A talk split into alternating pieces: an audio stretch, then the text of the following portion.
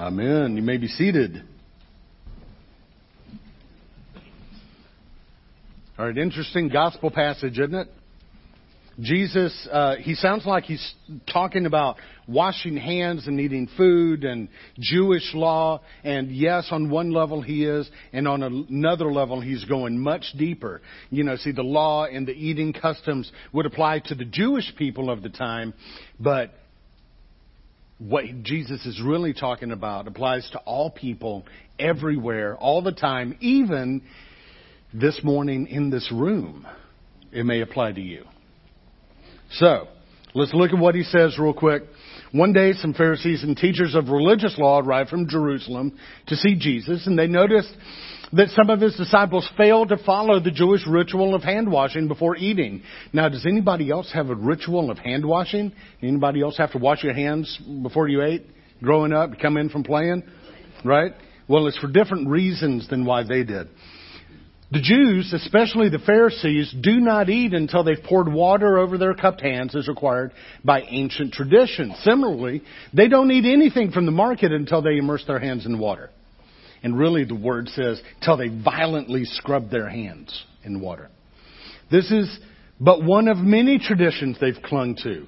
You know, Mark is wanting us to know, he, know, he realizes not all of us are Jewish people from, you know, 33 AD. So he's telling us what's going on. This is but one of many traditions such as the, their ceremonial washing of cups and pitchers and kettles. You know about that, right? No, that's okay. You don't have to. So the Pharisees and the teachers of the religious law asked him, Why don't your disciples follow our age old tradition?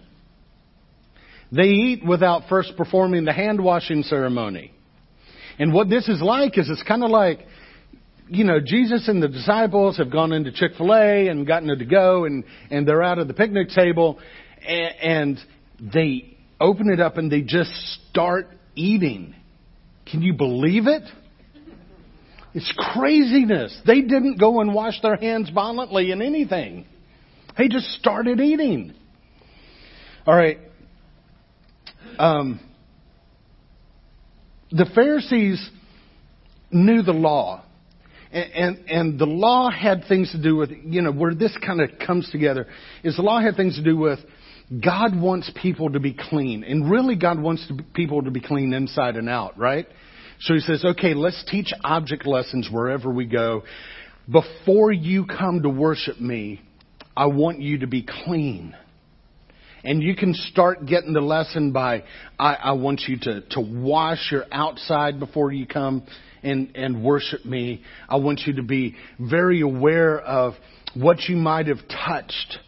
Um, like if you touch dead things on your way to worship God, you might be thinking about dead things a lot while you're there. I don't want you to do that. I want you, if you touch dead things, you got to wash it off. Don't come before me for a while.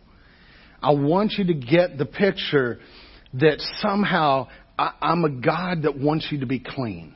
Right? So the, the Pharisees, they knew this, they get it, and, but they started making it about other stuff. They're like, okay, all right, well, if it's a good thing to be clean before God, then, then it's a good thing. We better be clean all over the place. And here's, here's where it got kind of weird, okay? And it got weird in the question that they asked. The reason that they wouldn't eat before they washed was because if they brushed up against somebody like who wasn't Jewish, who was unclean, that maybe had done unclean things.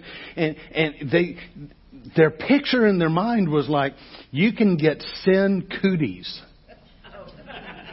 I'm serious. Anybody, did you ever talk about cooties in school? Do you know what I'm talking about? All right, because if you don't know, this is going to be the weirdest thing you've ever heard. All right, I don't want I don't want to get a call from the bishop. Brooke, uh, were you talking about cooties? yes, bishop. Yes, bishop. Okay. All right, but it's, that's what it's like. I mean, if you touch a sinner, his sin cooties might get on you. And then if you eat, the sin cooties will go inside you. You gotta wash that stuff off. That's what they were thinking. They're sin cooties. Okay. Jesus saw we got a teaching opportunity here. I need to speak into this a little bit. So, um,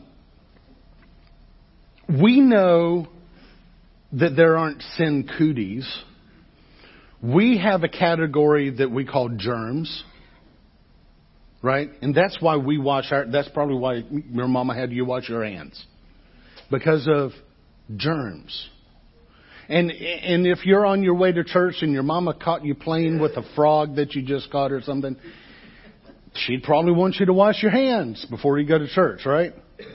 Alright, so there's a reason for some of this.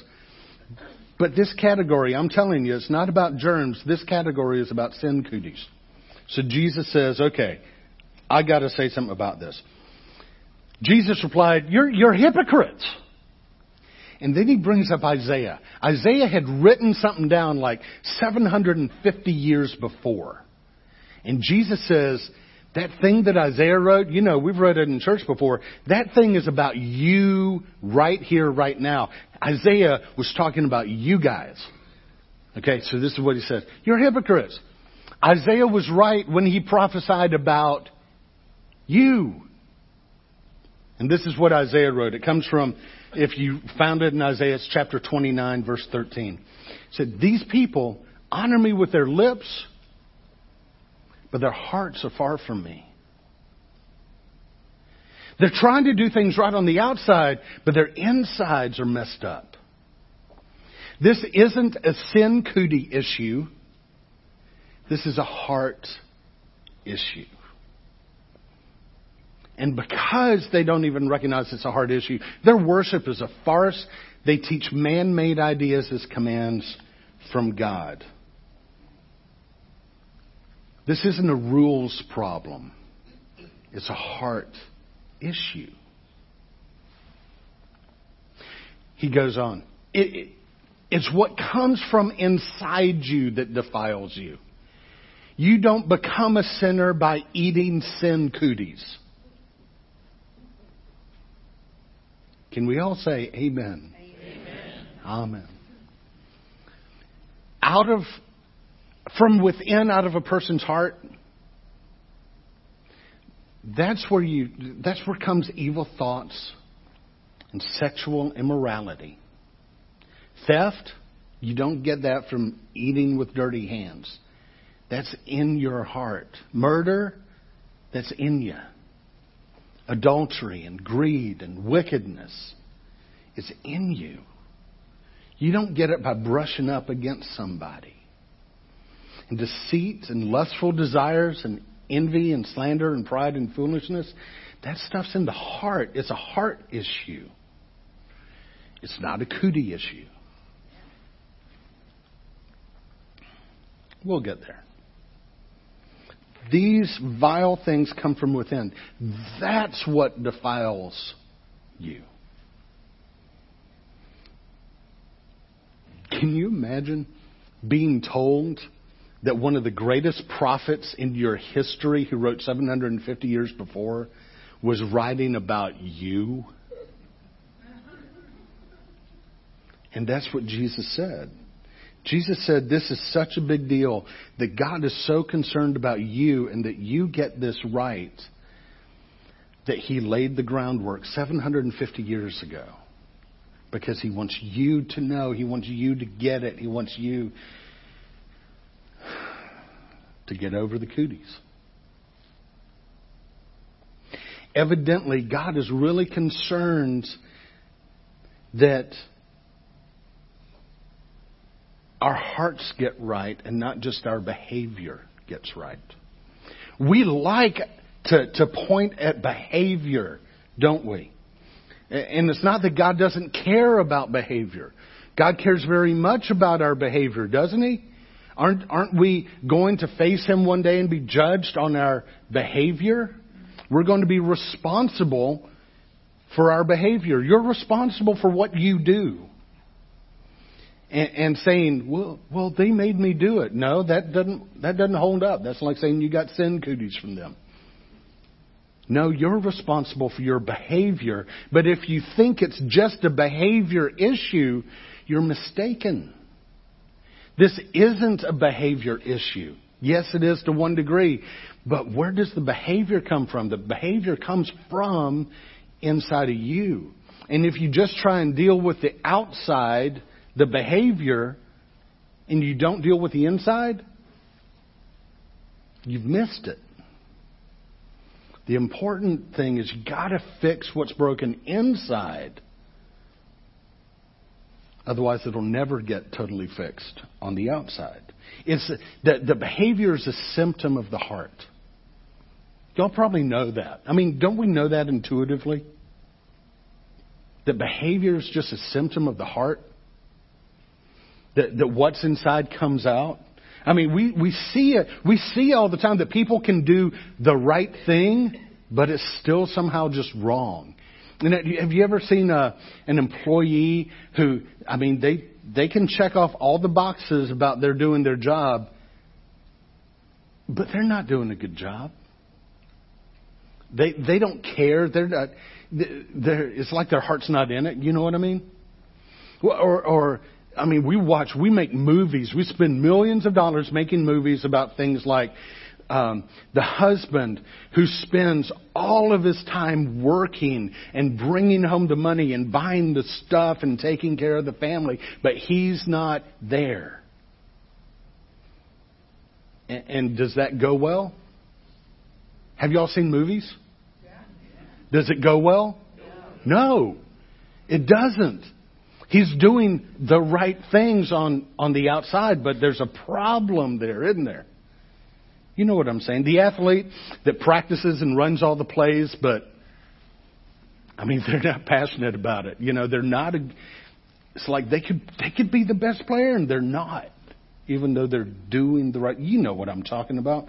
And too much of the time, we're just not taught about the heart. I mean, we're not taught about the heart in church even. And if, I mean, it would make sense that we are. So today we're talking about it. But we're taught that it's about our behavior. Sit up straight. Don't talk back. Open your Bible.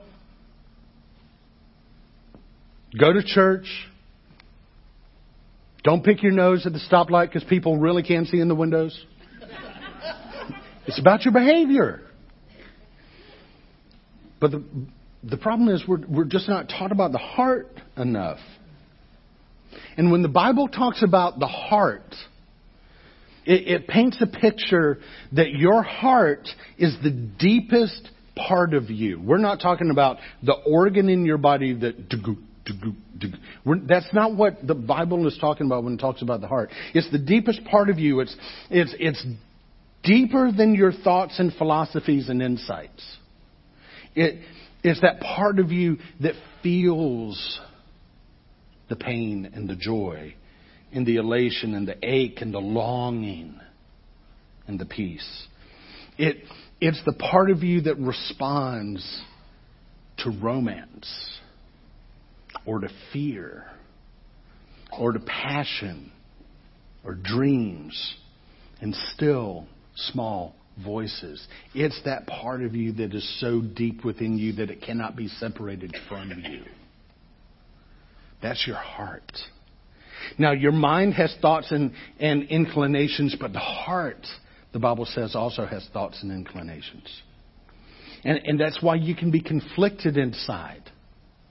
It's like your mind tells you not to, and your heart says, oh, but I want to. Now, I know y'all don't deal with that, but you've seen it in movies. And we don't often think about our hearts but we should. I mean, don't we talk about our hearts this way? And this is John Eldredge talks uh, talks about the heart, and I thought this was marvelous. He said, "We describe a person without compassion as heartless, and we urge him or her to have a heart. Our deepest hurts are called heartaches. Jilted lovers are broken hearted." Courageous soldiers are brave hearted. The truly evil are black hearted. Saints have hearts of gold. If we need to speak at the most intimate level, we ask for a heart to heart. Lighthearted is how we feel on vacation. And when we love someone as truly as we may, we love with all our heart. But when we lose our passion for life, when a deadness sets in which we cannot seem to shake, we confess, my heart's just not in it. In the end, it doesn't matter how well we have performed or what we have accomplished. A life without heart is not worth living. For out of this wellspring of our soul flows all true caring and all meaningful work, all real worship and all sacrifice. Because it is in our heart that we first hear the voice of God. And it is in the heart that we come to know Him and learn to live in His love. So you can see that to lose heart is to lose everything. Doesn't that sum it up? Don't you resonate with that? Don't you know what he's talking about? When you know something by heart, it's because it's become a part of you. It's not just here, it's here. And somehow the life that we live is constantly threatening to separate us from our heart. To fit in, you might go against your heart. You, you, to get the deal, you might ignore what your heart is telling you. And woe be unto you if you find that your heart is weak or unstable or wicked or duplicitous. What do you do? What can you do? What could possibly be done when your heart is like that? We think that our main accomplishments come because of our behavior. We reward good behavior. We punish bad behavior. All that is, you know, there's, that's not wrong. But does that get to the heart of the matter? We don't merely have a behavior problem. Behavior is the symptom. Just because you decide not to act out and lash out in your anger right now doesn't mean that the tide isn't building up behind you and it's either going to break through the dam or come over the top in the future. You can't cut off the water flow. You can just try and stop it from coming out. You can't stop the addictive behavior because it started on the inside. It's not just out here.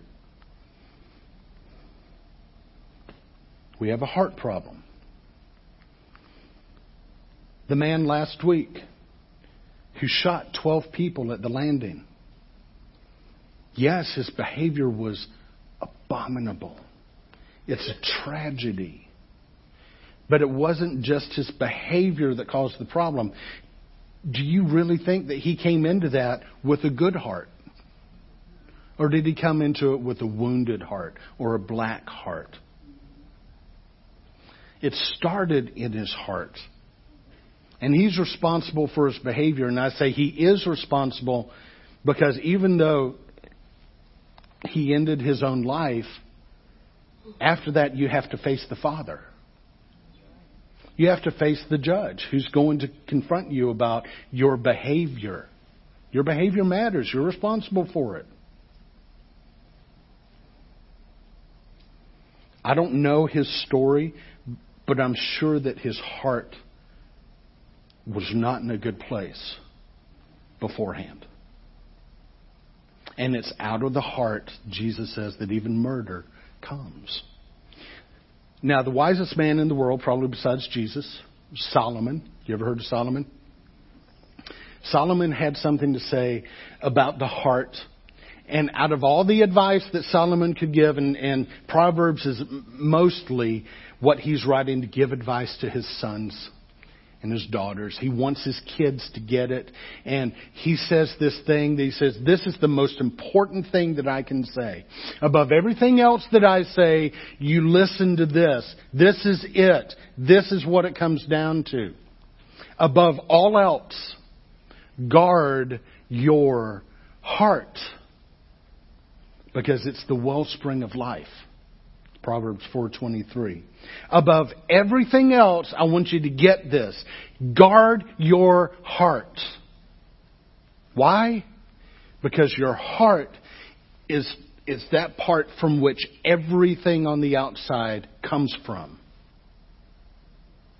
It's like a it's like a wellspring. It's it's the weirdest thing. I, I know how gravity works, and then I'm up on top of a mountain, and there's water coming up out of the ground.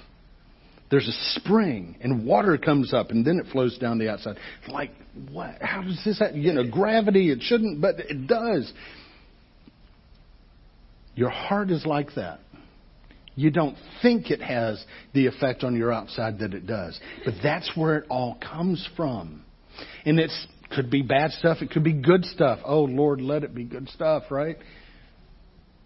Because we have enough trouble with our bad stuff. You might be in here this morning and people, you're in trouble because of your behavior. You're looking and saying, oh, I've got to change that behavior. And you're right. You're in trouble because of your behavior. Yes, you do have to change that behavior. You're right. But don't just try and change the behavior. You got to get in and shut off the river. You can't just try and build a dam because it's going to bust through the dam or come over the top or around the edges somehow. It's going to come out sideways. Because the problem started way upstream. Whatever's in your heart overflows in your life. When your heart is self centered, you show it. When your heart is broken or bruised or fearful or abused, you act in ways that reveal it, even if you try and cover it up. And when you're having trouble because of your behavior,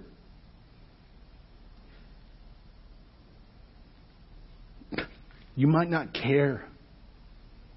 You, you, you might not even want to change. Or even if you do want to change, you find out you can't because your behavior isn't the source of your problem. You might think if I could just change my behavior, then they wouldn't ride my back, or I'd be able to get out of debt, or we wouldn't fight as much, or whatever. But the problem is, it doesn't start there. It starts in here. You can't put it behind you. You can't shake it off. You can't leave it in the dust it keeps coming back. And you know it's true because you've tried it, haven't you? I just, I'm not doing that anymore. Dang it. I did it. And is it just me?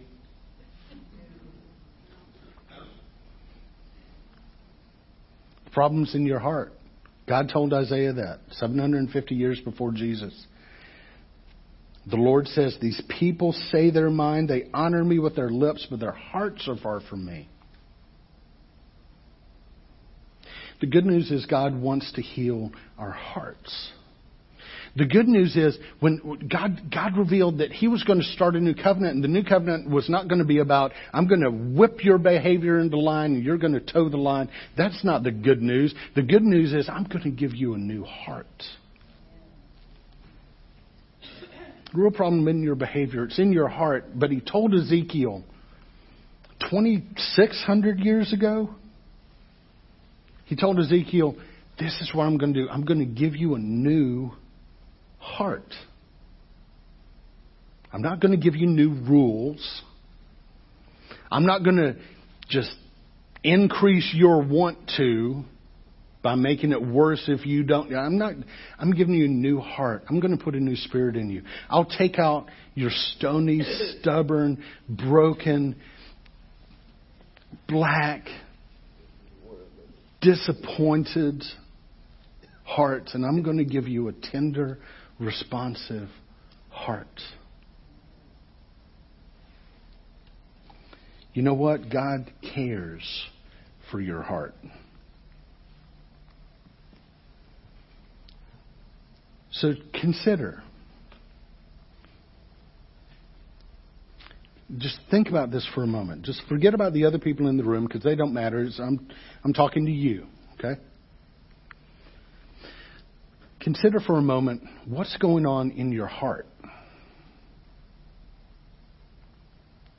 Where's your heart broken? If you're not sure, look at your actions, look at your behavior, and see if you can trace it back a little bit. Where did that start? Why do I feel that way? Why do I have that reaction? Why can't I stop that no matter how hard I try? Why can't I start that no matter how much I want to? Why? Where did it come from? What's in my heart that's letting that out? Where's your heart broken or hard or aching or black? Or where have you lost hearts? Now God wants to give you a new heart. He wants, he wants to heal that. It only comes through Jesus, giving away the secret.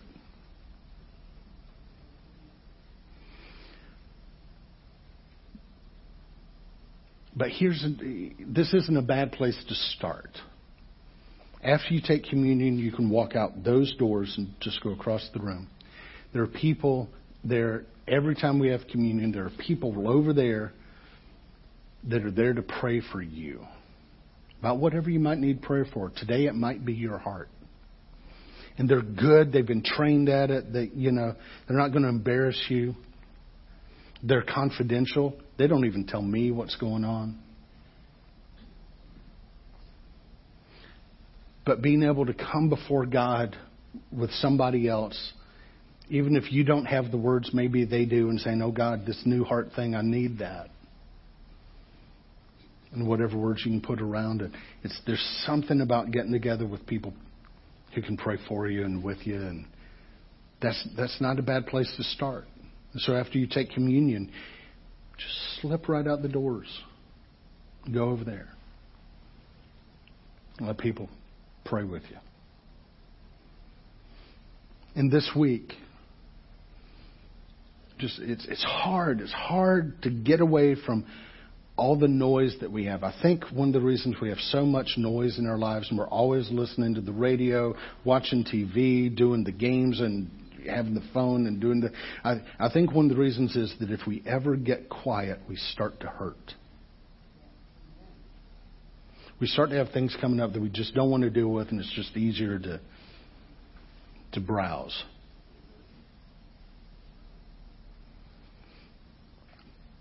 One of the healthiest things that you may be able to do is, is just get away from all of that. Put it aside, turn it off,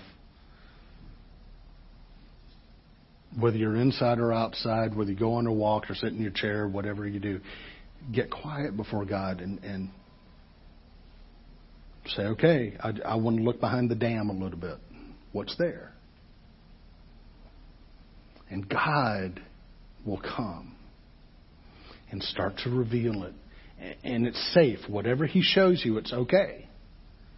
He'll start to reveal something. And He's only doing it because it's time to deal with it, and you can offer it up to Him and start watching Him transform you. This, expect it to take a little time. It's not going to be done by the end of the service. It's not going to be done this week, but it can be started. And it's okay if it takes a little time. You're safe. You're safe with Him because He loves you enough to give you a new heart and not berate you for your behavior. And if you're willing, then you'll find that God does give you a new heart. So let's pray.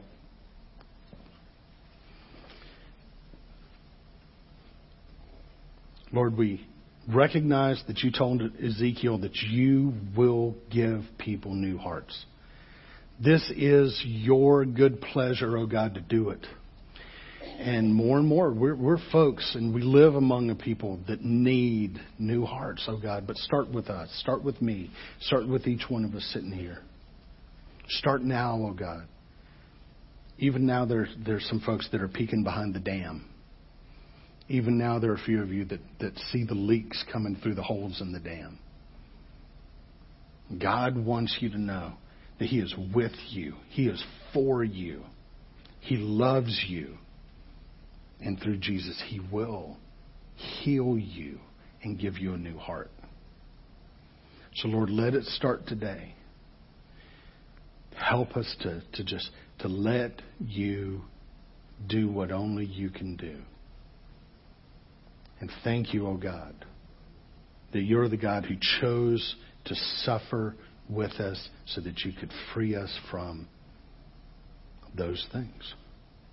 Thank you, Jesus, that you've made a way where otherwise we wouldn't have one. Give us new hearts, all for your glory. Amen. Amen.